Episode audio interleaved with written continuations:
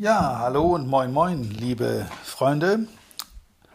In der heutigen Episode im Agrarpodcast Erfolgreich im Agrarvertrieb geht es um das Thema Was tun gegen Erpresser. Viel Spaß dabei. Willkommen zu einer neuen Folge von Erfolgreich im Agrarvertrieb, der Agrarpodcast, der dir noch besseres und einfacheres Verkaufen ermöglicht. Auch heute hat dein Vertriebsexperte Walter Peters wieder spannende Themen zusammengestellt, die die Agrarbranche umtreiben und bewegen. Wir wünschen viel Spaß beim Zuhören und hoffen, dass du einige der Strategien noch heute in die Tat umsetzen kannst.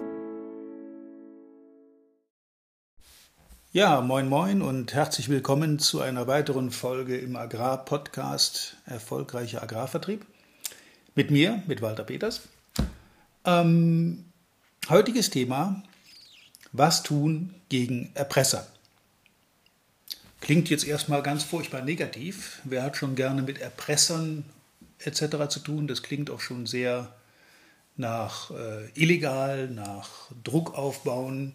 Aber jeder, der im Vertrieb unterwegs ist, wird wissen, dass das von Zeit zu Zeit durchaus mal passiert.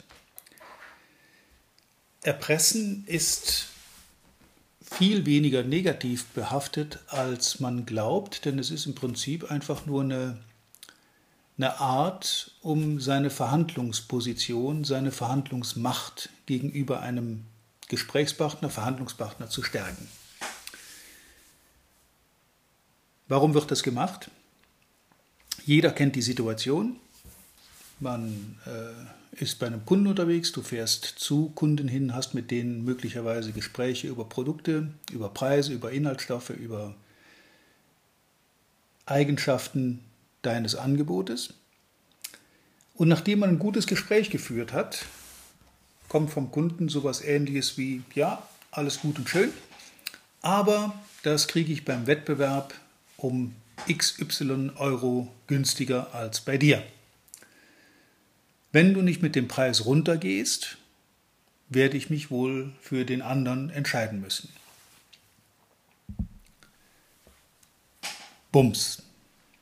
In dieser Situation macht es natürlich Sinn, dass man sich klar macht, was sind die Ziele des anderen, dass man die Situation für sich mal sachlich durchdenkt. Und natürlich hat man in der Situation selber keine Zeit zu sagen, so, jetzt äh, schalten wir mal auf Reset und warten ab. Ich muss da erst noch mal drüber nachdenken und dann komme ich noch mal rein, sondern man sollte sich diese Gedanken im Vorfeld machen. Deswegen ist es viel wichtiger vorzudenken und deutlich weniger nachzudenken. Denn wenn ich im Vorfeld schon weiß, dass solche Argumente, solche Erpressungsversuche in der Verhandlung auf mich zukommen, dann kann ich mich natürlich dagegen wappnen. Ich kann mich darauf einstellen und ich kann mich darauf vorbereiten. Eine gute Vorbereitung auf diese Situation ist, dass man zum Beispiel den Markt kennt, dass man weiß, wie das Preisniveau der anderen Mitbewerber, der Leute, die im Markt um die gleichen Kunden sich bemühen, wie deren Preisniveau ist. Oft weiß man, dass man mit seinem Preis eigentlich gar nicht so schlecht liegt, aber die Behauptung des Kunden, dass der andere das unglaublich viel günstiger macht, manchmal übrigens sogar unrealistisch viel günstiger macht, ähm, diese Behauptung steht jetzt erstmal im Raum. Und es macht in dieser Situation überhaupt keinen Sinn, mit dem Kunden eine Art Streitgespräch zu beginnen im Sinne von kann überhaupt nicht sein, Völliger Unsinn. Für so einen Preis ist dieses Produkt, ein solches Produkt, bei keinem Wettbewerber zu kriegen. Denn was tut man damit im Wesentlichen? Ich stelle die Aussage, die Behauptung des Kunden in Frage. Wenn ich seine Behauptung in Frage stelle, selbst wenn sie gelogen war, kann er jetzt nicht mehr bei dir kaufen, denn du hast ihn bei einer Lüge entdeckt, du hast ihn bei einer Lüge überführt. In dieser Situation wird das Gespräch wahrscheinlich abbrechen. Es wird noch ein bisschen rumgeplänkelt. Vielleicht auch im Sinne, ja, dann mach mir mal ein schriftliches Angebot, schick mir das einfach nochmal zu. Ich möchte da in Ruhe drüber nachdenken und Anfang nächster Woche werde ich dann eine Entscheidung treffen, wer jetzt der neue Lieferant ist. All diese Punkte passieren nur dann, wenn ich mit diesem Erpressungsversuch des anderen ungeschickt umgehe, dass ich nämlich anfange, entweder meinen Preis zu verteidigen oder ihn anzugreifen, zu versuchen, ihn bei einer klaren Lüge zu überführen. Dazu dient übrigens oftmals auch so eine einfache Frage wie, äh, okay, dann zeig mir doch bitte mal den Preis. Und die Reaktion eures Gegenübers auf diese banale Frage, zeig mir doch bitte mal das Angebot, den Preis des Wettbewerbers, ruft bei ihm natürlich eine Reaktion hervor. Hat er gelogen, muss er sich irgendwie rausreden, im Sinne von, das wäre ja unfair, die Preise vorzuführen, ich kann dir ja die Preise vom Wettbewerb nicht zeigen, das würde ja unlauter, äh, unlauterer Wettbewerb sein. Oder er wird sogar aggressiv, im Sinne von, sag mal, glaubst du mir eigentlich nicht, wenn ich dir sage, dass der Preis so und so ist? Dann kannst du natürlich nicht sagen, genau, ich glaube dir das einfach nicht. Weil in dem Moment ist natürlich dann das Gespräch zu Ende. Wenn ich meinen Kunden überführe bei einer Lüge oder ihm zumindest das Gefühl gebe, dass ich glaube, dass er lügt, ähm, dann ist das Gespräch vorbei. Und ein Abschluss geht in endlose Weiten von uns weg und wird nicht mehr realistisch zu erzielen sein. Wie also jetzt wirklich umgehen mit Erpressern? Erpresst wird überall. Wie schon eingangs erwähnt, es geht um nichts anderes als meine Machtposition in einer Verhandlung, in einem Gespräch zu stärken. Und das ist natürlich relativ leicht, wenn ich vergleichbare Produkte habe als Kunde und mehrere Lieferanten für ein solches Produkt, dann kann ich natürlich relativ einfach die Preise nebeneinander legen und sagen, ich kaufe einfach beim billigsten. Die Erfahrung zeigt aber, dass Einkäufer, Landwirte, aber auch Einkäufer von Firmen eben nicht ausschließlich nach dem Preis einkaufen, sondern nach dem Nutzen, den sie davon haben. Wenn jetzt ein Landwirt mehrere Angebote vorliegen hat und ihr seid nicht der billigste, was ich hoffe, ich möchte überhaupt nirgendwo der billigste sein, weil dann ist sofort meine eigene Leistung dem Preis untergeordnet. Wenn ich überall der billigste bin, werde ich natürlich Umsatz machen, aber ich werde an diesem vielen Umsatz, den ich machen kann, an den vielen Verkäufen, nur schlecht verdienen können. Und wenn ich schlecht verdiene, hilft mir der beste Umsatz nichts. Also ist es sinnvoll, die Preise tatsächlich zu verteidigen, die Preise möglichst hoch zu halten, um ein vernünftiges Ergebnis zu erzielen. Wenn ich überall der Billigste bin, kann ich auch gleich zu Hause bleiben und alle Kunden per Fax oder E-Mail informieren über den neuesten Billigpreis. Die werden dann auch so kaufen. Ihr müsst euch nur im Klaren darüber sein, dass wenn so vorgegangen wird, ich natürlich den Erpressern unter den Kunden Vorschub leiste. Versucht also bitte nie der Billigste zu sein. Versucht sehr bewusst durchaus auch mal einen höheren Preis durchzusetzen. Nicht unermesslich hoch und auch nicht jenseits der Realität, aber eben am oberen Ende der Skala. Weil die Folge ist, dass ihr mit deutlich weniger Umsatz deutlich besser verdienen könnt, dass ihr mit deutlich weniger Arbeit ein deutlich besseres Einkommen kriegt. Aber nochmal zurück zum Erpresser. Wir hatten ja gesagt, dass der Erpresser nichts anderes tut, als zu versuchen, seine Machtposition in der Verhandlung zu stärken. Und Leute, die jetzt kein Rückgrat haben, die sich nicht darauf vorbereitet haben, auf diese Versuche des Kunden, werden die gerechte Beute die müssen dann im Preis runter auf das Niveau des Wettbewerbers. Und wenn die größte Katastrophe passiert, er in dieser Situation immer noch nicht kauft, sondern euren neuen Billigpreis nimmt, um jetzt seinerseits wiederum den anderen Lieferanten erneut zu erpressen, dann wird daraus ein elendes Hin- und Hergespiele, bis irgendjemand sagt, ich habe keine Lust mehr, auf diesem Preisniveau mit dir zu reden. Kunden haben dafür ein sehr feines Gespür, wie weit sie das treiben können.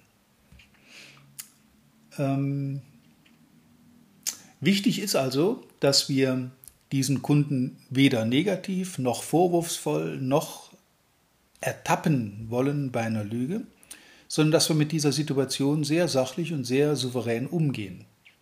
Sachlich und souverän heißt ohne Emotion einfach die Sache so mal hinnehmen, wie er es gesagt hat.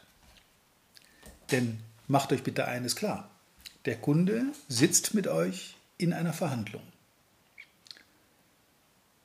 Er hält euch einen Preis eines Wettbewerbers vor, der angeblich so viel billiger ist als ihr. Warum zur Hölle tut er das? Warum? Was treibt ihn dazu? Was treibt ihn dazu, wenn doch der andere so viel billiger ist, tatsächlich jetzt überhaupt noch mit euch zu reden? Könnte es denn sein, dass er das Produkt tatsächlich viel, viel lieber von euch kaufen würde, nur der Preis stört ihn noch? Und wenn er das Produkt von euch kaufen möchte und den Wettbewerbspreis nur zur Erpressung nutzt, um bei euch noch einen etwas günstigeren Preis herauszuhandeln, dann gibt es dafür zwei Ursachen. Die eine Ursache ist, er hat in den Jahren gelernt, dass ihr auf so einen Erpressungsversuch jeweils eingeht und euch ähm, darauf einlasst, euch erpressen zu lassen, also entsprechenden Nachlass gewährt. Oder dass er tatsächlich nicht mit euch arbeiten will, sondern nur von euch den billigsten Preis haben will, den ihr bereit seid zu machen und mit diesem Preis wiederum den anderen Lieferanten zu erpressen.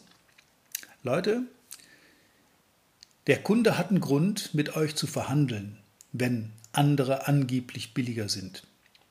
Und der wichtigste und häufigste Grund, das zu tun, ist, dass er eigentlich euer Produkt kaufen will und nicht das des Wettbewerbers. Denn wenn das so wäre, wenn das so wäre, dann hätte er beim Wettbewerb längst den Abschluss gemacht und würde nicht noch mit euch da rumhandeln. Wozu? Um noch ein paar Cent rauszuholen, dafür ist die Zeit zu schade.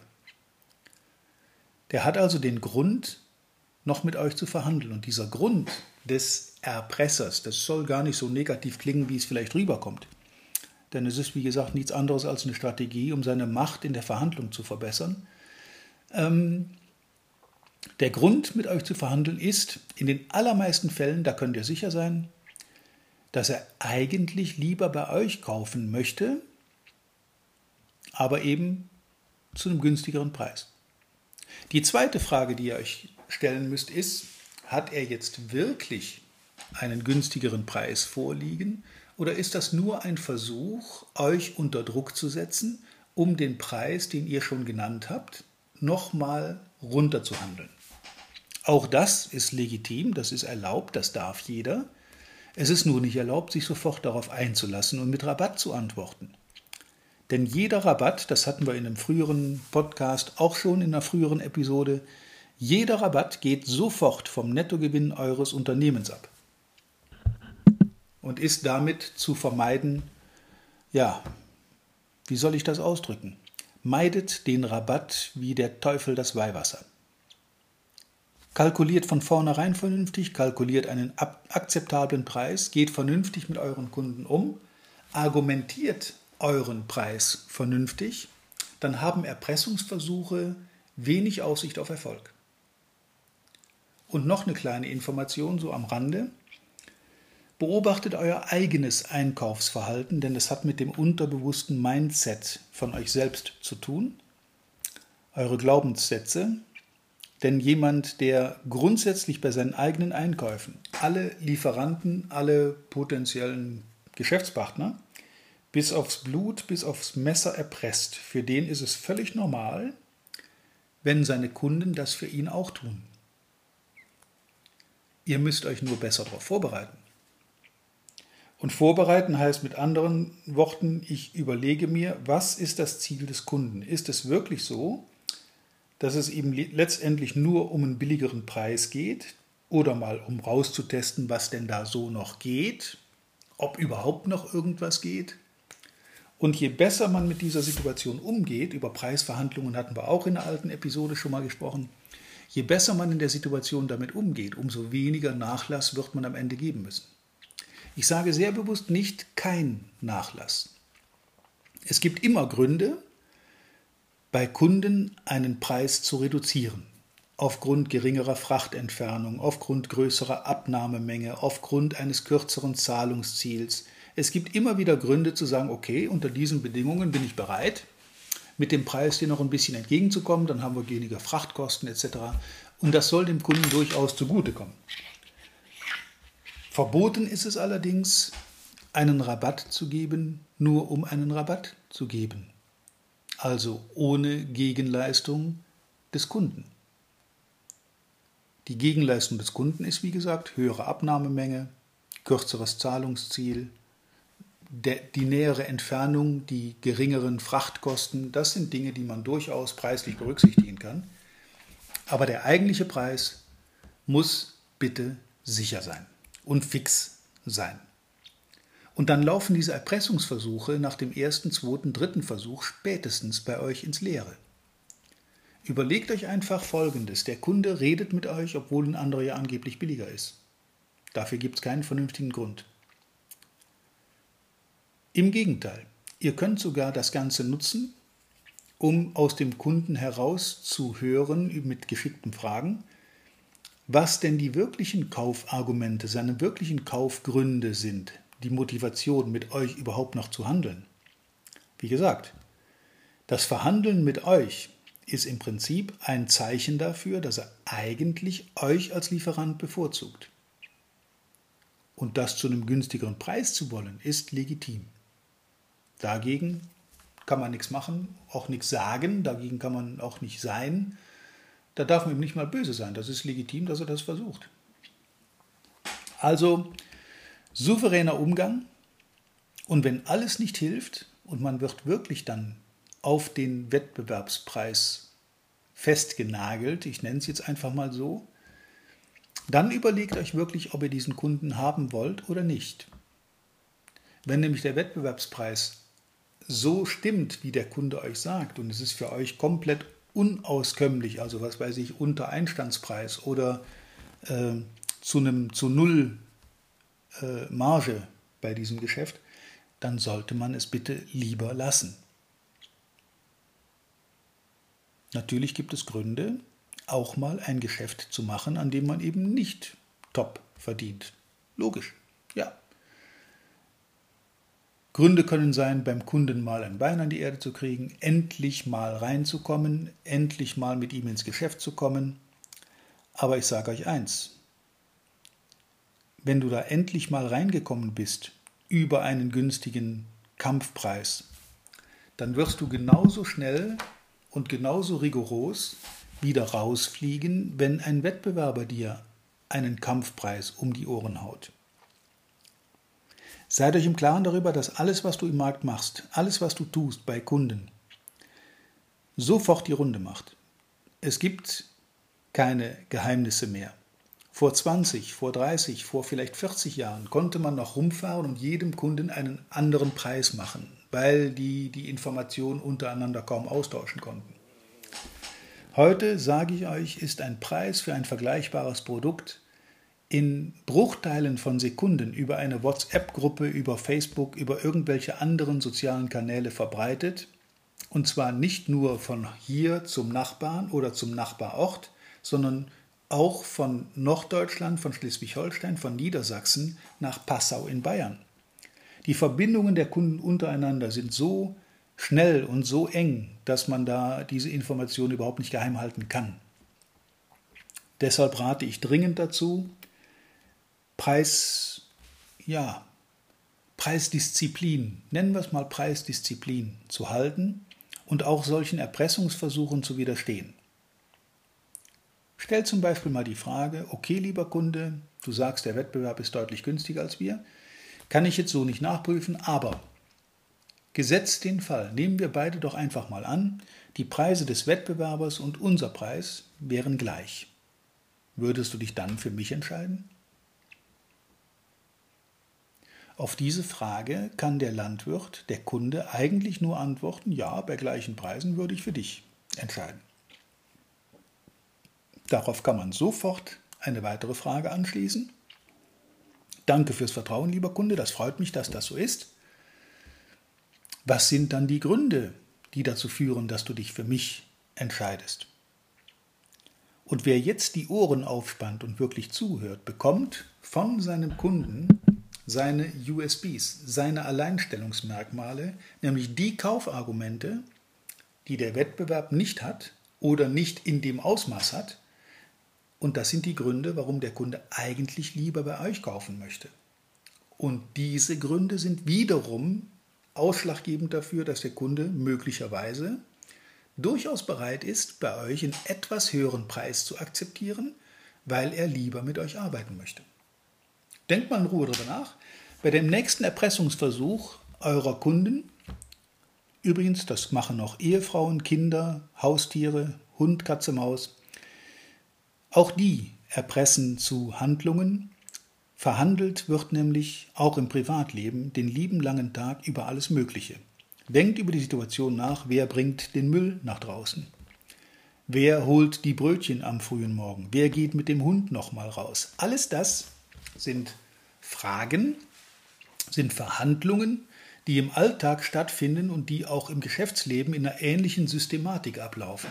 Achtet mal drauf, wie oft ihr am Tag solchen Erpressungsversuchen, mit solchen Erpressungsversuchen konfrontiert werdet und macht euch Notizen dazu. Überlegt, was ist das Ziel meines Gegenübers und was kann ich dazu sagen, was kann ich dagegen halten, um diese, diese Verhandlung in der Situation wieder zu meinen Gunsten zu beeinflussen. Ja, das soll es für heute wieder gewesen sein. Ich wünsche euch viel Spaß beim Beobachten eurer Verhandlungspartner. Ich hoffe, dass jetzt bei jedem Erpressungsversuch eures Gegenübers sofort eine rote Lampe anfängt zu leuchten in eurem Kopf und im Sinne von, ah, eine weitere Erpressung. Damit müssen wir heute mal anders umgehen als bisher. Ich wünsche euch viel Spaß und wie immer, seid nicht überrascht, wenn das funktioniert. Und ansonsten bleibt mir nur euch wiederum reiche Ernte zu wünschen mit allem, was wir heute besprochen haben und viel Erfolg. Bis zum nächsten Mal, euer Walter Peters. Vielen Dank, dass du heute wieder dabei warst. Wir hoffen, du hattest genauso viel Spaß wie wir. Wenn dir gefallen hat, was du gerade gehört hast, dann war das erst der Anfang. Denn auf walter-peters.de-termin erhältst du kostenlos und unverbindlich ein Beratungsgespräch mit Walter. In diesem 30-minütigen, völlig kostenfreien Erstgespräch erarbeitet Walter mit dir einen Schritt-für-Schritt-Plan, den du direkt anwenden kannst. Du lernst zum Beispiel, wie du deinen Umsatz innerhalb weniger Wochen deutlich steigerst, wie du mehr Neukunden für dich gewinnst und deine Verkaufsgespräche erfolgreich abschließt. Da Walter immer nur eine begrenzte Zahl von Anfragen bearbeiten kann, warte nicht zu lange. Denn Fakt ist, wer weiterkommen will, braucht einen Experten. Walter hat mit über 40 Jahren im Vertrieb und 15 Jahren als Trainer schon zahlreichen erfolgreichen Unternehmen dabei geholfen, ihre Umsätze massiv zu steigern und Kundenverhandlungen deutlich zu vereinfachen. Wenn du also wissen willst, ob du für ein Erstgespräch in Frage kommst, geh auf walter-peters.de-termin und fülle das Formular aus. Bis zum nächsten Mal bei Erfolgreich im Agrarvertrieb, der Agrarpodcast. Wir wünschen dir reiche Ernte.